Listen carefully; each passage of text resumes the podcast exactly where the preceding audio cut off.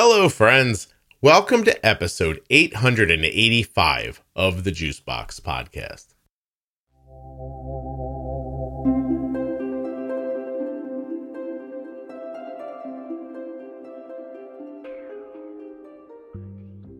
Jenny Smith is back today, and we're going to do another in the Type 2 Diabetes Pro Tip series.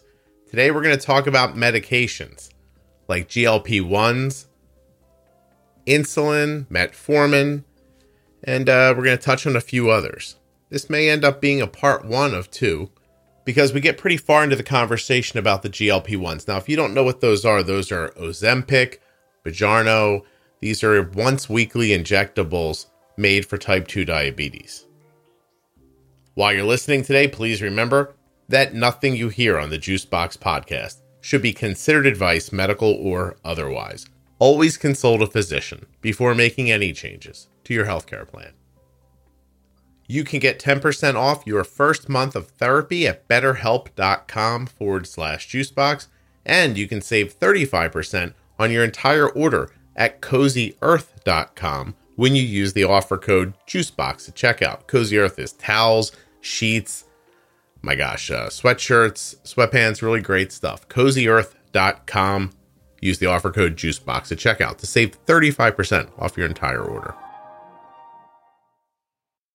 This episode of the Juicebox podcast is sponsored by Dexcom, makers of the Dexcom G6 and Dexcom G7 continuous glucose monitoring systems. Whether you have type 1 diabetes or type 2 diabetes, seeing your blood sugar in real time is a game changer.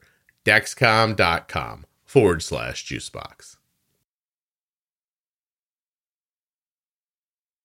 Jenny, hello.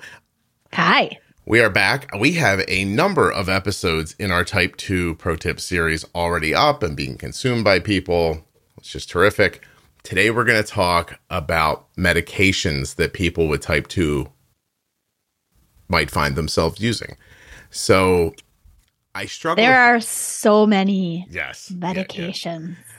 I struggled to ask you if we should begin with what's hot right now in the news, which is like GLP 1s, or if we should just mm-hmm. start with insulin and end with GLP 1s. So, I think insulin. You want to start with insulin? I think so. I want them to understand how it works, and then we can okay. tell them later how these other things might help them as well. Okay, because it's not. I would, and that's great because I think I think on the mind of a lot of people with type two is that insulin is going to be in the picture at some point. Mm-hmm. So I think answering what is insulin, how does it work, what is it supposed to do, etc is good to start with. I think, in terms of where people might start once they're diagnosed, may not necessarily be insulin. In fact, that may be very far down the road or maybe not at all. Yeah. Um, you know, but I think it, there are lots to discuss so we can start with insulin because we know insulin, right? Yeah, we can talk about that. And, we can talk about that. and and I do think that from what I'm learning, these GLP ones really could be a situation where if you are in a prediabetes situation, type 2 even, it's possible that you could get out of being in that category with the GLP 1s at some point. Um, do you think that's true? Do you think they could keep people at bay for even a lifetime? In in fact, in terms of, you know, like the GLP ones and the other ones that we'll discuss and talk about, they should actually, from a lot of the new standards that are done by the ADA, right? The mm-hmm. standards of diabetes care. Not only should we be individualizing management person to person, right? It used to be a a chart that was followed start with this, go to this, move to this, but we really do need to and the standards of care suggest to personalize, mm-hmm. to really in depth talk to the person that you're working with from the clinical standpoint and say, hey, you know, what are your lifestyle factors? Where are your glucose levels? What lifestyle changes have been put into place? Let's look at the meds that one we could use that would be beneficial. Right. Um, and oftentimes the GLP ones and and that these newer kinds should actually be more of a front line mm-hmm. um, rather than insulin, honestly. Yeah. um, because they have they have a lot more protective, and we'll talk a little bit more about it, obviously. Um, but there are a lot more protective components to some of these newer meds as well.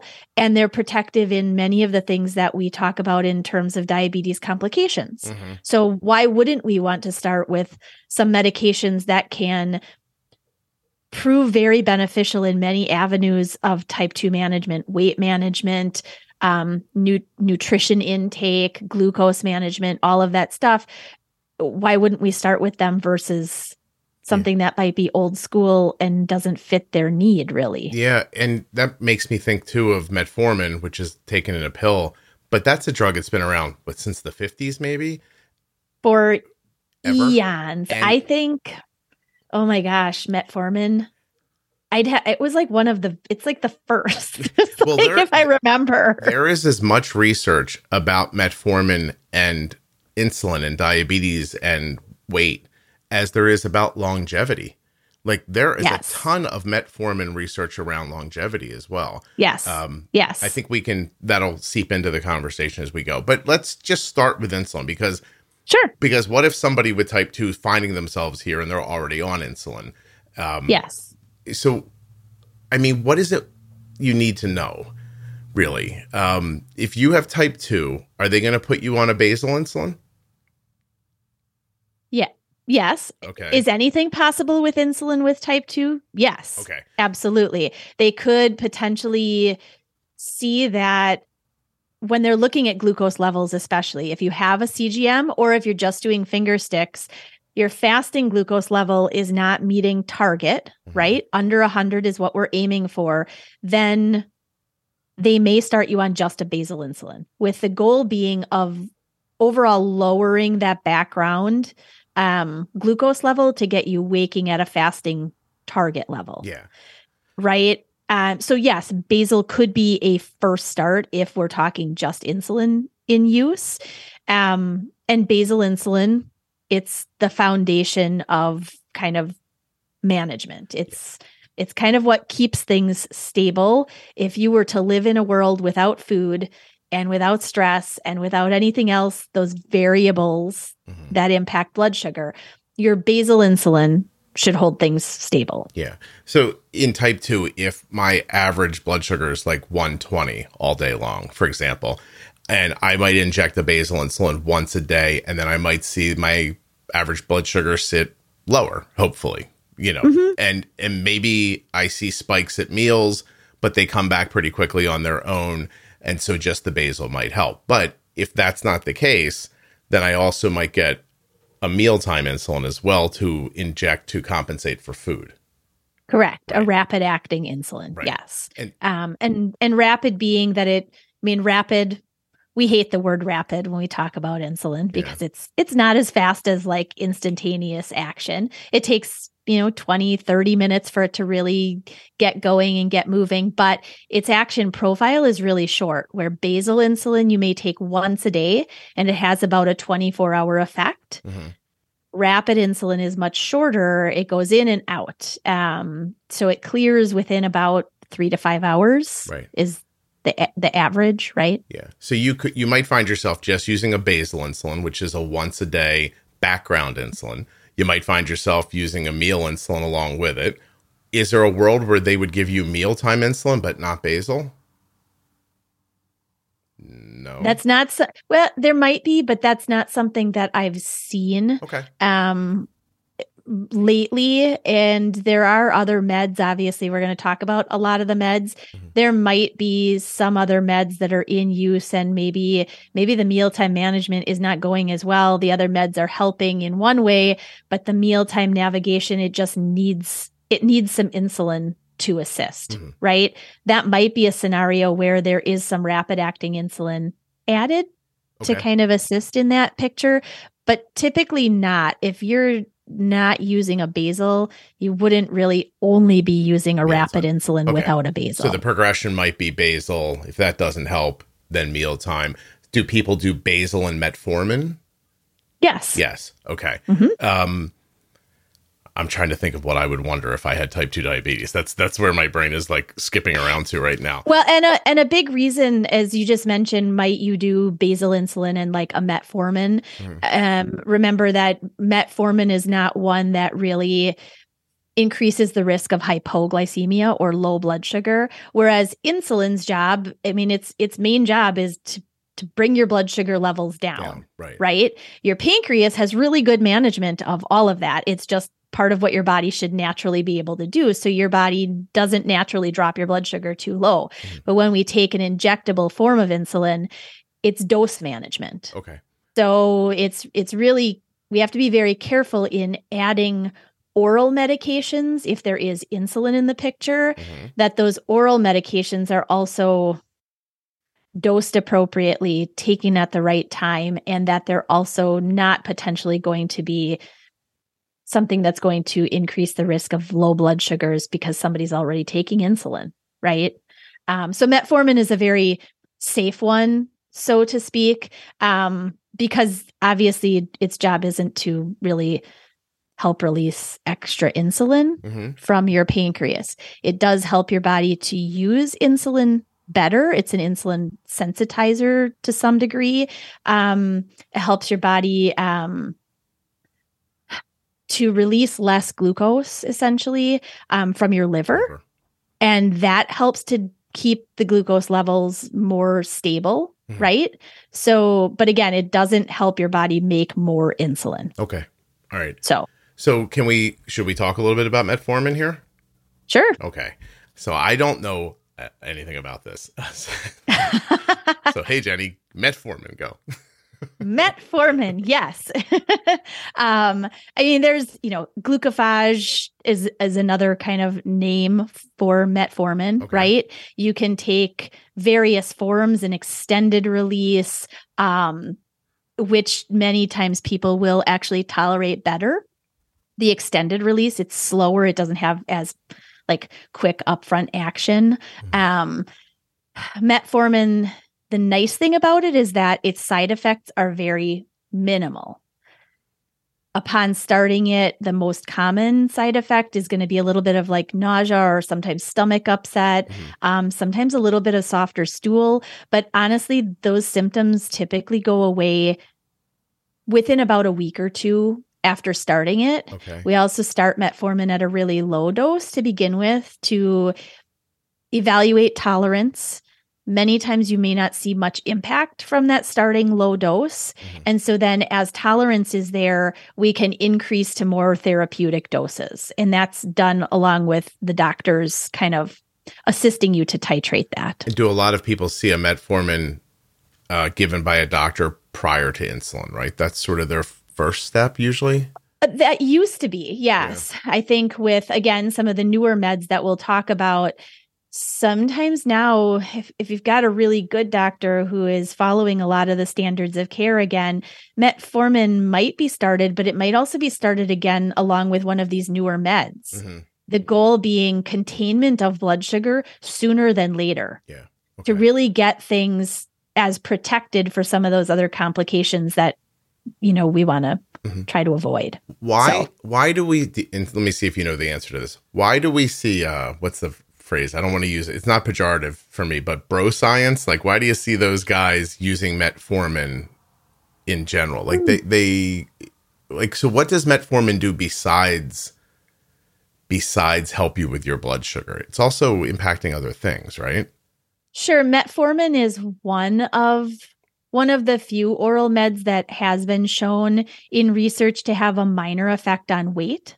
Okay. Meaning it doesn't in it doesn't increase the risk of gaining weight. Um, if anything, people will lose a slight amount of weight or at least be able to maintain weight. Um, some of the other medications, because of the way that they work, can actually not be as beneficial in terms of weight loss, mm-hmm. um, along with lifestyle changes and everything else that somebody with diabetes needs to be making. Metformin is one that can help you to lose a little bit of weight. It's not going to be astounding weight loss like 10, 20, 30 pounds, right. but anything taken off can be beneficial. So that's one one positive side effect, I guess, of Mhm. using the medication. I I googled metformin longevity and Mm. I hit a Harvard study that says preliminary studies suggest that metformin may actually slow aging and increase life expectancy by improving the body's responsiveness responsiveness to insulin, uh, antioxidant effects, and improving blood vessel health. That, Hmm. So I don't know how right or wrong that is, but I do know there's a ton of research about metformin and longevity. things. Yeah, on longevity. Mhm. well, and and when you also uh, longevity also speaks to me in terms of ability to use long term too, not just in terms of the body, but also in terms of Safety. Safety, Yeah, right? yeah. Because medications, as we know, outside of insulin, insulin's got a job. It does its job, it gets cleared, you take more of it. It's not like it really does other things in the like it doesn't impact like Anything. your eyeballs and make them grow green spots, right? right? we are I hope not. I'm wondering why uh, your I'm wondering why your imagination jumped to that, but okay. yeah, I don't know. It's, yes, well, I have kids. You know, they've they're all about monsters and dragons and weird things. So you know, um, but a, a lot of medications in many areas, not just diabetes, they have impact, and thus all the commercials on television you hear. If you have any of these side effects or you notice any of this, and sometimes those commercials, I'm like, man, I think I'd rather live with this Yeah. than see the side effects, you know? but metformin is one that is truly mostly GI side effects. And are there some people that the- GI side effects are so much that they they don't go away, they get worse, and they actually can't continue on it? Absolutely. Mhm. It's not as many people, but there are some people that it it just isn't tolerated. Is there any no, any way to know what that's tied to when they can't tolerate it? Is it people trying to like continue their dieting from prior, like their fueling plan hasn't changed? There's no connection that you can think of. Okay. No, I mean, I, I'm sure that maybe there are some studies that I've not read or looked at in terms of why some people have symptoms or that those symptoms are so bad that they just can't even tolerate it Mhm. going above the starting dose. Um, but Yeah, yeah, if it's making know. you sicker, then it's not an answer for sure. Yeah. And with, you know, metformin, that kind of brings up when should you take it? We most often recommend on starting people take it with their meals, Mhm. right? So on starting, we usually say start taking it with your breakfast meal. Or with extended release, usually recommend taking that um, with your evening meal, right? Because there's a long term action profile of, Yeah. of it. Taking it with a meal decreases the chance of that stomach upset. Um, I even often tell people take it in the middle of the meal, like sandwich it, eat a little bit, take the med, eat the rest of your meal. So it's kind of like plopped between, Gives it right? a chance to, gives it Um, a chance to break up in your stomach without hitting harshly somewhere. Yeah, yes, yeah. exactly. Um, I mean, there are some some some certainly some kind of cautions, obviously, um, with liver or some kidney problems.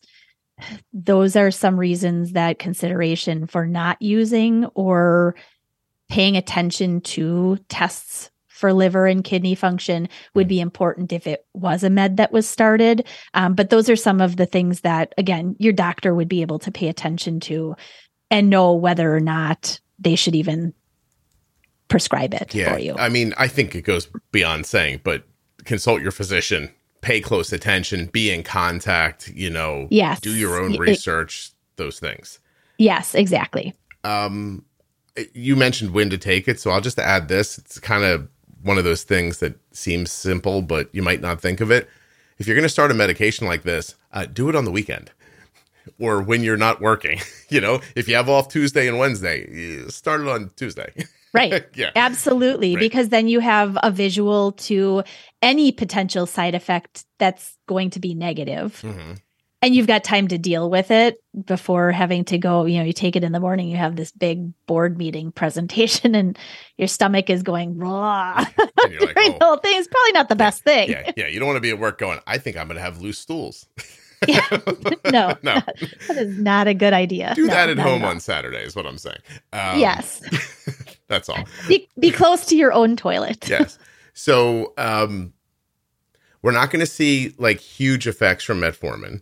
We will see. I mean, you will see in, in huge effects from insulin. If you make it to insulin, like you are going to notice a significant change in your A1C because you're going to be covering Correct. what your body can't cover for the basal side for that long acting insulin and you're going to be Yes. hitting your meals with a mealtime insulin you're going to see a significant change Yes. on insulin Insulin is like immediate efficacy. You you are it's going to work. here we are yeah right? I mean, here it and again, I should backtrack and say if your blood sugars have also been significantly high, you may see impact, but it's not like it's going to be so dramatic that you're going from a blood sugar of 300 down to 50, Hmm. right? You may have to increase dose slowly, which is actually much more optimal. You don't want major shifts down. If you've been stable at really high blood sugars for a while, you don't want to all of a sudden be sitting at 80 Mhm. that that's not good for your body.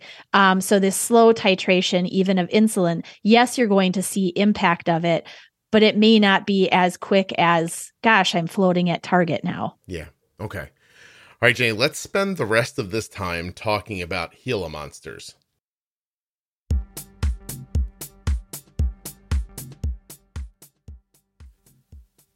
A Dexcom CGM is at the core of how we manage my daughter's type 1 diabetes. Dexcom.com forward slash juicebox. Go check it out. You could be eligible for a free 10 day trial of the Dexcom G6. You have to go look. And don't forget that Dexcom's G7 oh, just came out. My daughter wore it last week, loved it. Much smaller than the G6. Absolutely, I don't. She said she couldn't feel it go on, and she didn't even know she was wearing it. Dexcom.com forward slash juicebox. See the speed and direction of your blood sugar. See the impact that the food you're eating is having on your blood sugar. And how about being able to see the impact that your medications are having on your blood sugar? Right on your smartphone, Android or iPhone, or on your Dexcom receiver if you want. Use your phone, use the receiver, it's completely up to you. Want somebody to follow your progress? Up to 10 people can follow you on a Dexcom G6 and a Dexcom G7. My daughter's being followed by myself, my wife, and two of her roommates at college. Actually, three of her roommates at college. That's amazing, right? If you have type 2 diabetes, just as valuable.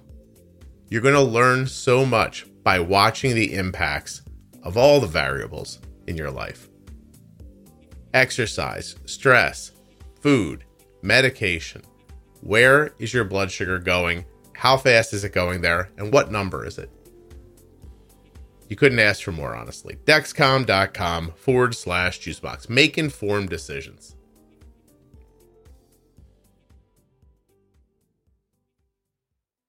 You ready? Do you know why I said that? Mm. I know why you said it. You tell me since All right. it sounds like it sounds like you know you studied.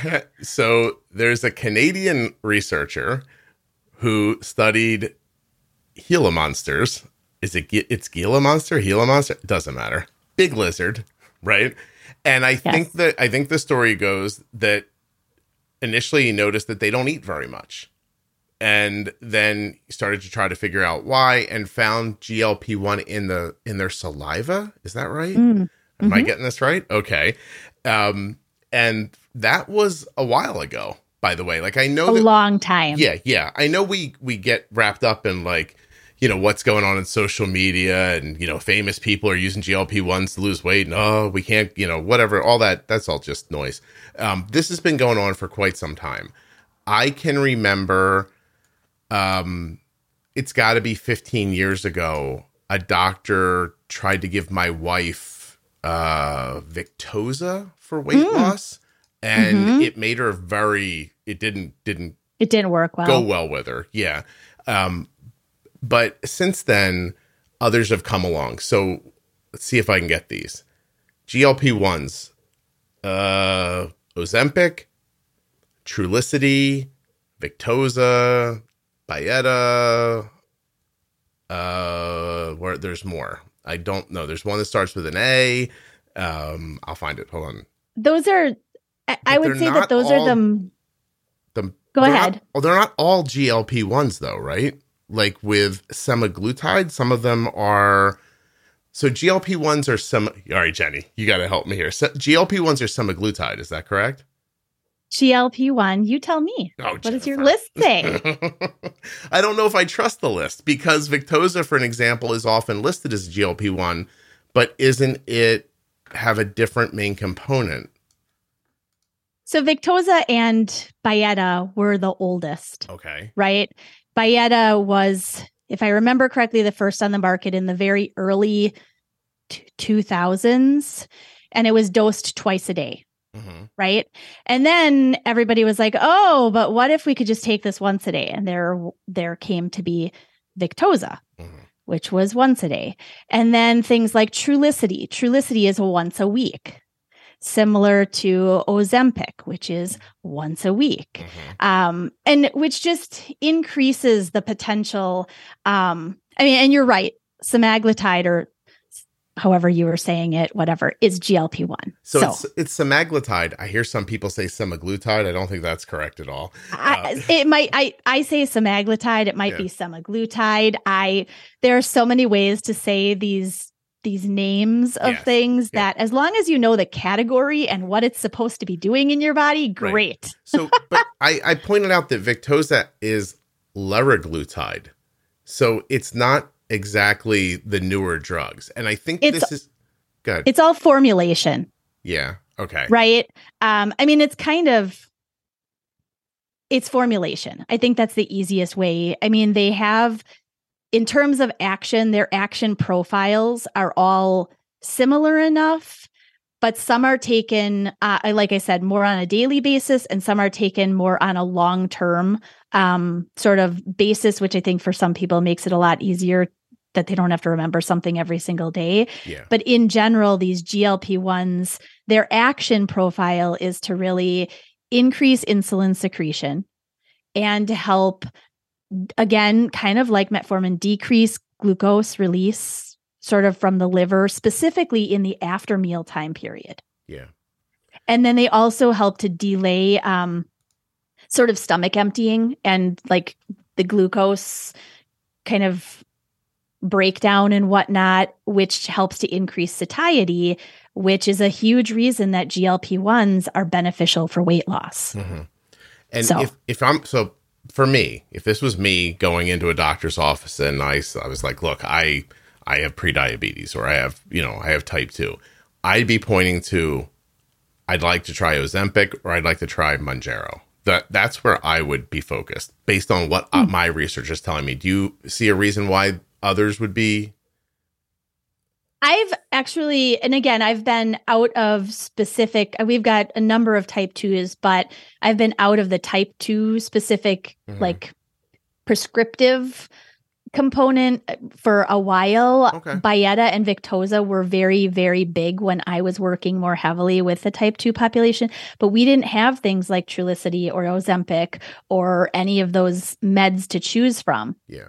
I think now the benefit of something like um, Ozempic, especially, is that they have clearance for some of those other risk factors that we're trying to decrease, right? Especially cardiovascular benefit. Yeah. So if you're looking for the most bang, let's say, in a medication, and you're potentially high risk for heart disease, or you've already had some type of cardiovascular event happen, or you have a strong family history of, then you're looking more towards these newer GLP 1 um, because of what they've proven in some studies. Now, Mounjaro, Mounjaro is a GLP one and also a GIP in in that drug. This is what my my my thinking and my reading has told me. so apparently, a GIP is a gastric inhibitory polypeptide.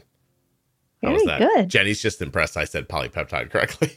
I am. she was looking at me. She goes, "Watch him mess this up." I'm, and I got it. Uh, so they are like their studies. Basically, the Mounjaro people. I don't know who makes it. Is it Lilly? Is it?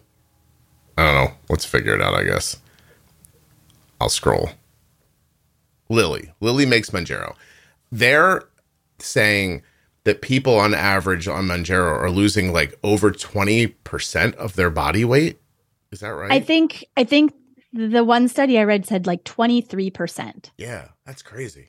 It was an enormous amount of weight. Right. Absolutely. Yeah. Yes. And it's not in a, an insane amount of time either. Six, It is nine not. months, under a year, you know?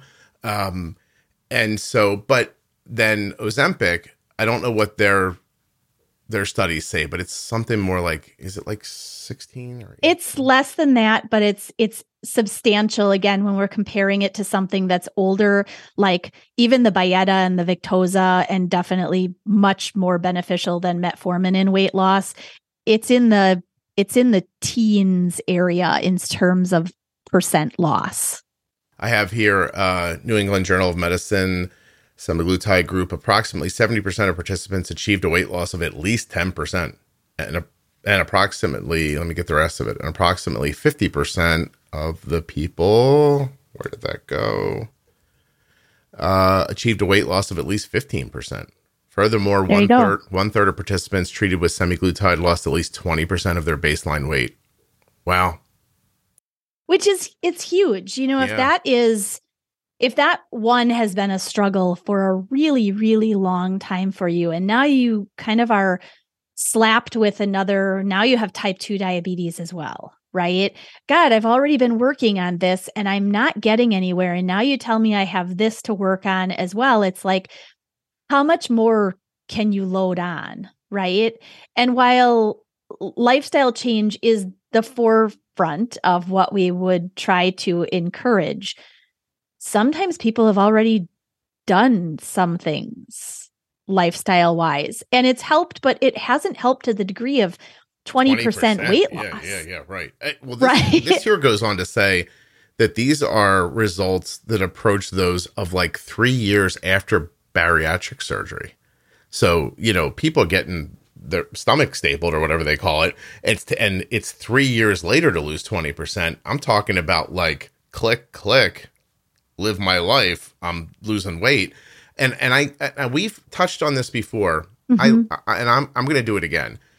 I, I, if I could close my eyes and imagine a world, we'd all be out jogging after work and eating a half a piece of chicken with a little bit of broccoli on it and going, oh, I'll take some sparkling water. That's not happening. So, like, as long as that's not happening, as long as people are, are in some situations stuck eating processed foods that are just beating the hell out of their bodies, right? Yeah. Yeah. we all shouldn't just go okay well i guess i'm i guess i'll die Y- you, know like I, this is this is crazy how well this works and It is. because it got into the weight loss market it's got a light shined on it now because i've been hearing people tell me around diabetes for years whispering in my ear uh, maybe glp-1s maybe a glp-1 for type 1s like and it doesn't catch any traction but I'll tell you what, a couple people lose 50 pounds on TikTok and everybody goes, hey, what the hell? What happened to her? Y- y- right. you And know? how did they do it? And Yeah. gosh, they didn't have to just sit and eat green beans. Right, because I was because because they make me choke 'Cause because my parents you yelled won't. at me. Well, well, and it doesn't matter. Like for whatever reason, like I keep trying to make this point. I don't think you should be embarrassed if you have type two diabetes. I don't think you No. should be embarrassed if you're eh, something's going on. I don't believe that a large amount of people are just sitting at home with their hand in one bag of Doritos and their hand in something else and going, I don't care if I die. Like I just don't I just don't think that's true. I- It's is not. is it true for somebody? Yeah, maybe, but also that person deserves a life too. And I'm not saying you should use the drug and then just eat poorly. I'm totally not saying that. But I'm saying that if this helps, then why not? And, and my point is, why did it jump into the weight loss category? So, for example, uh, right now, Mounjaro is only available for type 2 diabetes, but there's Correct. no doubt in my mind that they are very busy right now making, you know, Something. something that's going to be for weight loss because Ozempic is for diabetes type 2 and they made Wegovy. Now, you'll hear people say Ozempic and Wegovy are exactly the same thing. They they are, right? Like at the molecule they are. It's just the dose. It's just the dose that they change. So there's a different dosing for diabetes than there is for weight loss. Now, what they're learning and what they're seeing is a, the satiation that you're talking about, like just not being hungry. If you go into any weight loss Facebook group or pay attention online, Wegovy users, as an example, are like, I am not hungry. Like I'm reminding myself to eat. Right. Yeah. And as a matter of fact, their doctors are telling them when you start taking this, you have to keep eating. Correct. And, and that might not be easy to do. I, I'm talking to somebody personally right now who describes they're using Wegovy for weight loss, but this person's pre-diabetes as well, right? So sure. um, and they talk about their entire life while they're making breakfast. They're thinking about what they're going to eat for lunch. Like, like, and it's not like a softness. This isn't a weak person. You know what I mean? Like, Sure. this is just their mind. Just they're always hungry. Sure. They have hunger in a way that you cannot. Like, I don't understand when it's described to me. Like, Mhm. like, what do you mean? Like, we just ate, or they'll, Right. or they'll make three things at a meal. Like, any of those things would be a full meal. And they're like, well, I'm going to Yes. get this with this and this. And as soon as I get done eating this, I'm going to be hungry again. I don't care if we found a way to say that's a disease or not. That's a disease. You, you, you know, like if your brain's not shutting off your. That's it. Correct. Yeah. And And I think in today's, I mean, I, I it begs to actually, it's a rabbit hole, but honestly, we've lost a lot of connection with our brain to our stomach and what our body actually needs and when it needs it. Mhm. We we have. We've lost a lot of that because we are bombarded with food on a day-to-day basis. Not only with the commercials, but also with social interactions. Yep. Everywhere we go, availability. something social includes food. You can't go to a board meeting that doesn't include some type of probably pastry along with coffee or tea, right? You can't go to meet a friend at a park and just sit. It's let's go grab something to eat Mhm. and talk over the food, right? So I, I I, and I'm gonna. I'm. I. I've never drank coffee in my entire life. Right. Um. Cold coffee, calories. Oh So- my goodness. If so- you're truly just getting a plain old cold coffee, nothing in it, it's like hot coffee that you've just cooled down. Okay. I- It's not caloric. Right. Our our cold coffee culture today. Well, that was a lot of C's. Uh, sorry. See, I have little I have little children. uh, but it it is it's a, it's an entire you don't just get coffee Mhm. you get some type of sweet something in it and you get frappuccinoized or you get you know something to A it latte. that makes it not taste like coffee but it's a sweet treat And all of a sudden, it's 300 calories in a glass. absolutely Yeah, yeah, yeah. Um, and that's just, I, I'm saying, imagine a world where you were, you've just got caught in this cycle. Like, like you said, like we've been eating like this for years. If you go back to the 50s and the 60s and the 70s, there's scarcity of food, right? And people eat your plate, like because we, you know, but they were still just eating, I don't know, some potatoes and beef and beans. It wasn't like, but they were eating regular meals at Yeah. fairly regular times now life has also gotten very busy very different in Mm-hmm. today comparative to the 50s right right. And the structure of our day has changed very dramatically. We don't have a typical breakfast together, a lunch and a dinner time. Everybody is home and you know somebody's reading the paper at the dinner table. Yeah. Uh, That's that's I mean now it's I was just talking to somebody at my kids taekwondo last night and she's like sometimes I'm shoving peanut butter and jelly in their mouth and being like we have to be there in 5 minutes and I, that's what they get for dinner is peanut butter and jelly and I'm thinking to myself I understand, but I have so much I could say to you about this, but you're not asking, so I'm not going to blabber to you. yeah, exactly. So, but if people's lives are in, I mean, look, it used Yes. to be, I remember I was 12 years old and my grandmother and I were driving down the street in the town she lived in her whole life. And she pointed, I swear to you, she pointed at a corner where there was construction. And she said, They're putting a 7 Eleven there. That's the end of this town. That's what she told me. And I'll be damn, that old lady was right. Because now, Wawa, 7 Eleven, any kind of convenience store that you can think of along the way, they're not one in a town, they're at every corner. And so Yeah. y- you just think, oh, I'll stop and get, and then money's more, people have money in their pockets in a way that they didn't before. Yeah. You know, Yeah. and it's just, a, Mhm. it's a terrible cycle. So my point is, I think our brains, to your point, have been, they've been, I don't know what the word is, but now you're hungry constantly and you have Yeah. access to food constantly. And it is generally Mhm. speaking not good food. and it's and it's a miss i think there's a a, a a disconnect between what does hunger feel like and oh i could grab something quick because i'm not like your brain is thinking further. I'm not quite sure when i'm going to get to something else. So i might as well grab something now because hey that you know little place to grab a you know a coffee and whatever is here or this little place to grab a sandwich from is here. And it's not truly remembering to connect with your hunger level. It's a it's almost just a brain notification of grab it. Mm. it's here I, I had a situation recently where I knew 45 minutes from now there was going to be food, but I was hungry and I almost ate to not be hungry. But I still would have eaten 45 minutes later because Later. the food was going to be there. And I just, I stopped myself. I was like, that's insane. Just be hungry for 45 minutes and then eat. Uh, but I don't have that.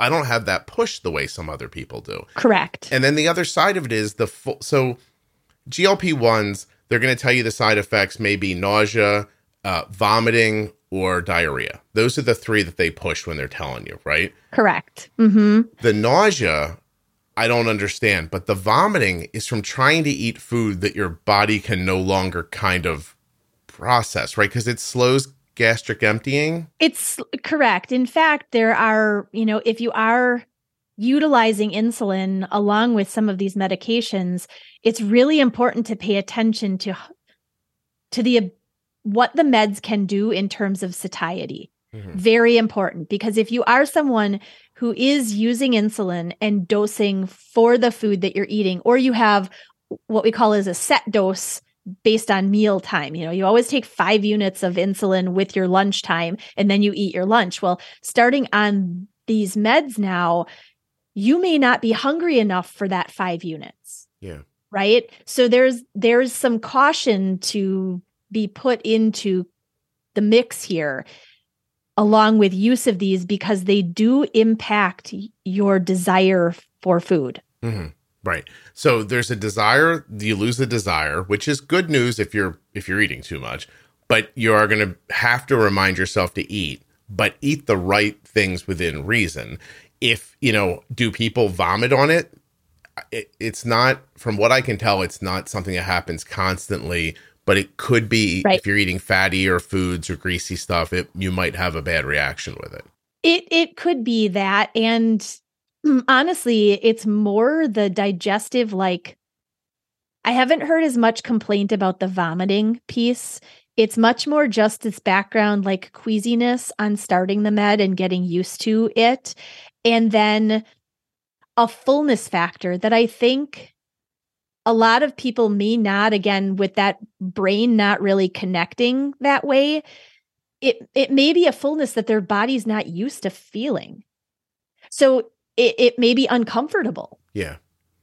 So um Yeah. So- So, to, to wrap back around, um, GLP ones, if I have pre-diabetes, if I have type two diabetes, if I maybe just have weight to lose, then I'm in the. And I think right now for, I think right now for insurance reasons, you have to be technically obese to get like Wegovy. there are bmi standards that Okay. they have to essentially follow in terms of prescription not that they can't prescribe but in terms of coverage for that medication you have to meet a certain bmi yes Yeah. Okay. But again, I think doctors who are looking out for your health and can think outside of the box can find a way to get you these things. Um, but the these GLP ones, I'm going to tell you right now, I'm pushing someone very close to me pretty hard who has type To two get- diabetes to start. to start it. Um, yeah I mean, just try to imagine the that you have type 2 and you have weight that's ex- in excess of what you should be carrying and that a year from now you could lose 10, 15, 22% of your body weight and be help supporting the insulin production. And what's it do in the liver again? It clears something with glucagon and it helps to decrease your glucose in your output liver. right from your Mhm. liver and so the benefit of that obviously is i mean your liver and your pancreas they're what these wonderful organs that are supposed to work yeah. together really well. right? They're supposed to. Yeah. um, but when you've got too much being released and your body isn't responding the right way, and or your body's not making insulin in the right way, you don't need this assistive piece that's supposed to be this beautiful like mm-hmm. management strategy that your body would naturally do and it's, only, it's not happening not only that but you know what you hear about a lot now that you just never heard about before fatty liver disease mm-hmm. like, right so um it's there's a non-alcoholic fatty yes. liver disease and an alcoholic fatty i'm talking yes. about non non-alcoholic fatty liver disease that stops your liver from working the way it should mm-hmm. and these medications are seem to be helping with that as well so there's a lot of good here that comes from this and I there know, are yeah I, there are an enormous i mean i think i think again with standards of care being changed as they have been, mm-hmm. especially with the the increase in these types of medications that are being shown to be more beneficial. Um, it's it's really talking again advocating for yourself if you don't have a practitioner who has brought any of this up and you're hearing this and you're doing a little bit of your own research and you're saying well i don't know why nobody talked to me about this right? I don't know why we're starting with this. It doesn't, I've been doing the things that I've been told to do along with the medication, doesn't seem to be helping. Why can't we consider this? Yeah. Right. Um, and that's when you might need to go to your doctor and bring it up. Um, and maybe you can teach them a little bit of something. right. And and for those of you who are going to say like, well, GLP-1s they're brand new. I you know, I just heard they can't even make them fast enough because the famous people are using them to lose weight. Uh, discovery of GLP-1 was first identified in the early 80s. 80s. So, there yes, you go. It's mm-hmm. been a, that's uh 43 years ago. Yeah. what's interesting is that our zoo, um, we have a Gila monster at our zoo, and they mm. actually have the information about um, the saliva and that there is now a medication that helps people with diabetes. Um, they don't name the medication, but they just note that from the saliva was yeah. formed this medication, well, which I think is interesting. The gentleman's name is Drucker, an inductee into the Canadian Medical Hall of Fame and winner of the Canadian uh, Gairdner International Award, is most well known for his contributions to the discovery of glucagon-like peptides GLP-1 and GLP-2, gut hormones that help control insulin and balance blood sugars. That's, uh, I, I mean, it, it, just it makes sense. Like it right. really, really makes sense. I, you know, we have a couple of minutes left before yeah. we start, before we started recording, you told me you have you have type one clients who are using GLP ones. I have um I have one client who had tried um Trulicity. Um, I have another one um, who has had very good success with Ozempic. Yeah. So and, that, and a reduction in insulin use significant, twenty five percent a day a reduction in insulin use. I have to go back to their specific charts to see how much we reduced by, but it's it's a fair amount. I mean, the the person using Ozempic now for several weeks has come down in insulin use by about 10 units overall um, and has lost weight as well, which is very significant um, and beneficial. Obviously, when you are an insulin user, we have this we have this management that we have to do in order to make sure we're using the amount of insulin that keeps our blood sugar in the right place, but that we're not getting an overage that then insulin is a storage hormone that allows our body to store more than we actually are using up. So it's it's a fine balance. Um and I mean, you know, in terms of these other GLP-1s, I think the newer ones again are more the way to honestly go especially as i mentioned briefly before with the benefit towards um, cardiovascular benefit and whatnot. Um, we really want to look at that in type 2 diabetes because again many people who are diagnosed with type 2 have actually had mismanaged blood sugars for a number of years before they're formally diagnosed so, and, and here, uh, Mayo Clinic, along with helping to control blood sugar and boost weight loss, GLP 1s and SGL2 T2 inhib- inhibitors mm-hmm. seem to have other major benefits. Research has found that some drugs in these groups may lower the risk of heart disease, such as heart failure, stroke, and kidney disease. Kidney, So- yep, kidney disease, yep. Yeah. So you Mhm. have you have damage being done that you're not aware of, type two, because you're slow to be diagnosed, and this isn't going to reverse these problems, right? Uh, but it will. Cor- It's not going to reverse them, but in a side note there again, our body is it's a self-healing machine. Mhm. Your body does as much as it possibly can to get over all the damage that you're putting into it or on it, right? At, at some point, it can only do so much. So while these meds aren't necessarily healing, what they are doing is with navigating your glucose levels, getting your weight more under control. Maybe now you can actually feel good enough to start moving more Right. um, that's going to be preventative. And then it allows your body to do some of the self healing that it can. Yeah, I have two things there. The one you just said something that really kind of lit me up. Like, I don't think people know how much they're being held down by their health issues. Like, I think they get accustomed to feeling tired or weak or whatever, and you just think this is life. And if you can lift that Yeah. veil a little, almost like an antidepressant, if you can lift that veil a little, you might be able to see up. You know, um, You might. yeah, Mhm. and the other thing you talked about about it doesn't it, it's not a cure, but No. think think of it this way. If you stand next to the wall and bang your head on the wall, right? And your head's going to get sore.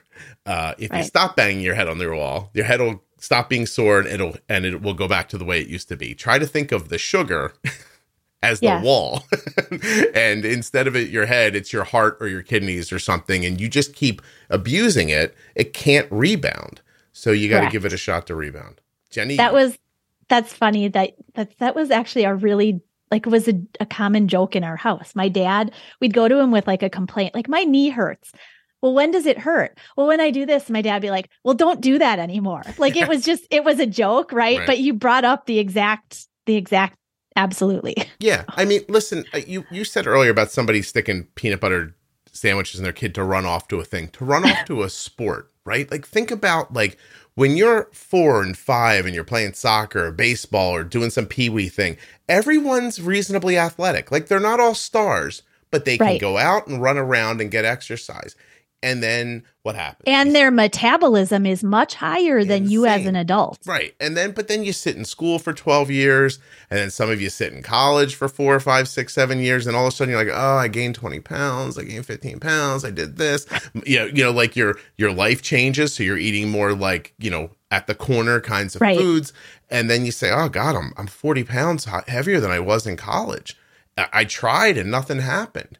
Eh, Right. Yeah. Right. Yeah. I know. That's and that's slow banging I mean your head against the wall. it's a I'm s- saying. it Yeah. and i think in today's society the i'm not a I don't love medication like i Right. i try really hard to avoid medicine i don't have to use like if i can do something about it to fix it I- I will, right? Even for a headache. Like I I drink the water, I take a meditate for a little bit, whatever. I try hard.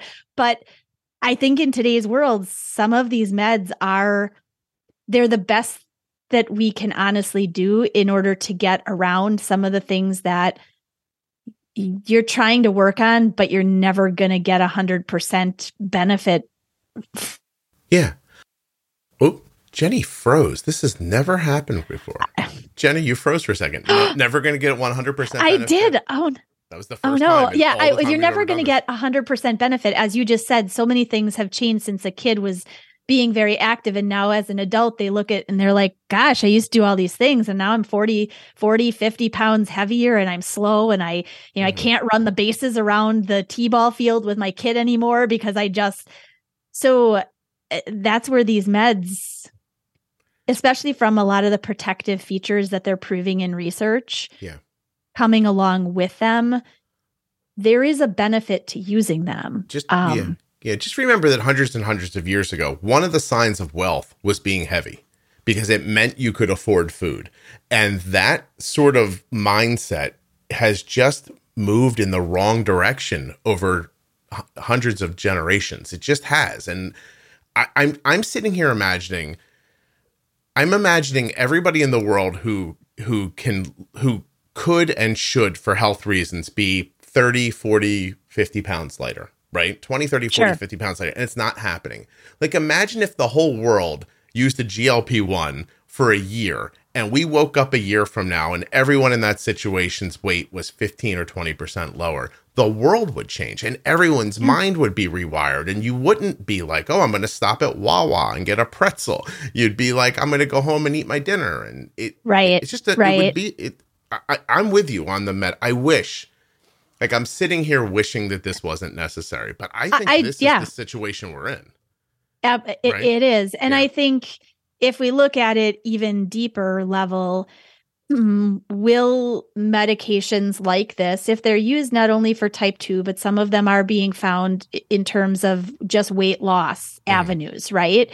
So, if that's the case, we know the stress on our healthcare system already. Yeah. With a lot of the conditions that we have that are utilizing a lot of medications that aren't having positive side effects, mm-hmm. right? So if meds like this are being brought in and utilized to the extent that it's decreasing some of the issues people are coming in with cardiovascular, kidney, whatever, then at some point I would like to be able to see that we've decreased the impact on our healthcare system. Yeah, and there's no reason right? that things couldn't switch back in a generation or two as well.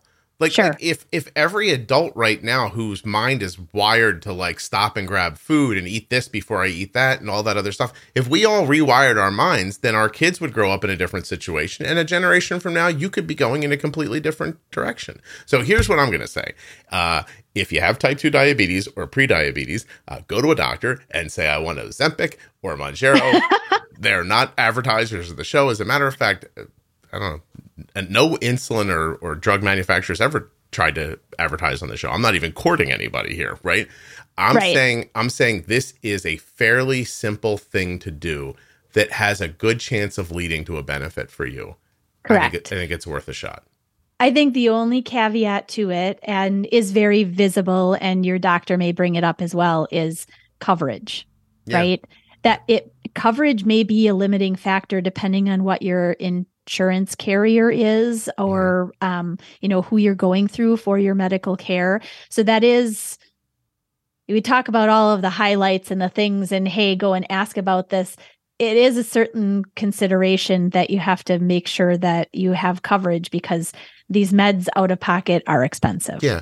I'm even so, wondering big picture for the world if people who have decent coverage that will cover it or can afford it in cash, which I know is it's ex- extensively expensive in cash, like 1000 mm-hmm. dollars a month. It is. But like if your insurance covers it and it's 25 50 dollars a month for you or something like that, maybe just the people who can afford it using it and then the benefit becoming obvious maybe then that moves the insurance coverage along and the medical community along and people that are in a position to push and say, look, we have to cover these things for people. Look what it's doing. You right. Yeah. Absolutely. I mean, if they're not having to end result pay for all of these major procedures and things that are very, I mean, have you ever looked at the cost of like a heart procedure yeah, and coverage? Mm-hmm. They're enormous. Just, I can't even imagine paying for that out of pocket. right. But at some end result being that somebody now doesn't have to have that done on our whole insurance sort mm-hmm. of industry it, it's a rock that once it gets rolling the right way hopefully it does gather the right kind of grass yeah because they're gonna make they'll just make money on something else so like hey we'll do this instead and it'll actually yeah. help you i honestly think that what people are complaining about now about all the like social media people using it and everything i think that's going to end up being a good thing you know, I, I get that it pisses people off because they're like, oh, there was a shortage of the drug and there are people who have diabetes that can't get it now. And I mean, I don't know how true that is that that's actually happening or if it's just a news story. But what I think is that it normalizes it. And I think that's the one thing around weight that we really lack is mm-hmm. somebody being willing to stand up in front of a camera and go, hey, look at me. I weigh 300 pounds and I'm going to stick this in my side and I'm going to come back every week and show you again and watch that person you know, shrink down is its impact. Sure. You know? I mean, the you know the one show that I can't remember what is it, The Biggest Loser, mm-hmm. right? I don't even know if that's still on anymore, but so. that was kind of what what this is. It was a weight loss lifestyle weight loss that really did have major turnaround impact. It yeah. did. But they had coaches. They were like stuck in this place with like, you will exercise this much, you will eat only this food, you will make these changes. Like, Yeah. you know, people don't have that in their own home. No, and so by the way, many of those people reverted when they got away from that that situation too, which just it's hard sh- to keep up with. right because there's no not somebody yelling at you every 20 seconds. Do this, do that, and you're like, um, how about I just go to work instead? You know, but but it was I thought that show was a great example of like, wow, you could actually exercise yourself out of like significant. like, Absolutely. issues, right? You can, but you can also see the work that it takes. And Mm. when again, busy life life that we have now, you can see the work that that takes and what you would have to do with the other things in your life Yeah. to get it going the right way. Well, and I want to say too, for weight loss, there no one's saying that you just stick this drug in and you don't do anything. Like you still need Correct. to move and do all the things that you're supposed to do, but you're going to get an incredible boost from it. And um, and I think the last thing that I want to say is like I just talked about like watching like weight loss people like be influencers online. I'd love to see somebody with type 2. Like forget the shrinking of your body. Like I'd love to see someone with type 2 stand up with a camera and go, "Look, I'm going to inject this and watch my A1C go down. Watch my variability get tighter. Like watch my health improve over and over again." I think that would be really really it would be. Yeah. Absolutely. I I agree. Absolutely. Jenny, thank you. We've done it Yeah. I we've know. I know we've and we've only really touched like the tip of the mountain of like you know there's so many other medications so I don't know if you know, Well- people want to do anything brief later at some point about the other meds because there are other medications and I know that they are still being used um and I think some Just minimal explanation might be helpful. Run through them and we'll go back and, and hit them again. But tell people what we're going to hit when we do it again. Yeah, I mean, we didn't really hit on like the DPP4s. I mean, we commented, but there are the DPP4 inhibitors. Um, let's see, the SGLT2s, we didn't really get into talking about them. We did mention them, right? Okay. I mean, there's a host of oral combination meds that are often in combination with metformin. I they work all different kinds of ways, but honestly, the main categories are the DPP4s, the SGLT2s. We've also got some that are, I think, less used now, the TZDs. Um, some that I haven't seen used in a really long time. They're called alpha gluc alpha glucosidase inhibitors. If I, they're like starch blockers essentially. Um, Are, are these things going to go by the wayside though as the these GLP ones become more prevalent? Do you think? Maybe no. maybe Yeah. I mean, honestly, in terms of in terms of use, they are still out there. Mhm. How much use they're getting along with these newer meds, I don't I don't Yeah. know. I'd have to look honestly and do some research to be able to tell how much these newer ones are really taking over. yeah. Well, So- listen, Jenny, I've never seen anyone on TikTok say, "Hey, I took a DPP four and look at me now." Well, not to it- say that that's an right. indication, but you know, No, and they're they are. I mean, the DPP4s are usually used in some type of combination with other things too. Um, so they're not just taken alone. Mhm. Um, but I think definitely at least the DPP4s and the SGLT2s would be good um to chat about. yeah. Okay, I just want to point out that Gila monsters are very dangerous, and don't try to kiss one to get their saliva. That's all. Yes, don't don't have one as a pet. Although I'm sure people do have some I, as pets. I don't- saw one eat a goat while I was looking this up online. I was like, "Oh my god!" So just please, I don't Hmm. Yeah, know even stay how away. They, yeah, stay away. Thank yes, you. leave, leave the lizards in the desert. All right, Jenny. Thank you Okay, so much. bye. Bye.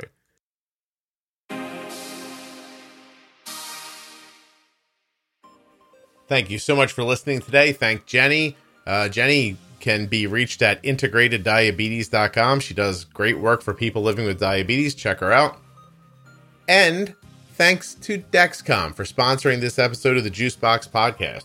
Dexcom.com forward slash juicebox. Check out the G6, the G7. Find out if you're eligible for a free 30 day trial of the G6. All on my link, dexcom.com forward slash juicebox. When you click on the links, you're supporting the show. All right, thanks so much for listening. I really hope you're enjoying the Type 2 Diabetes Pro Tips series. If you are, please share it with someone who you think might also benefit or enjoy it. I'll be back very soon with another episode of the Juicebox Podcast.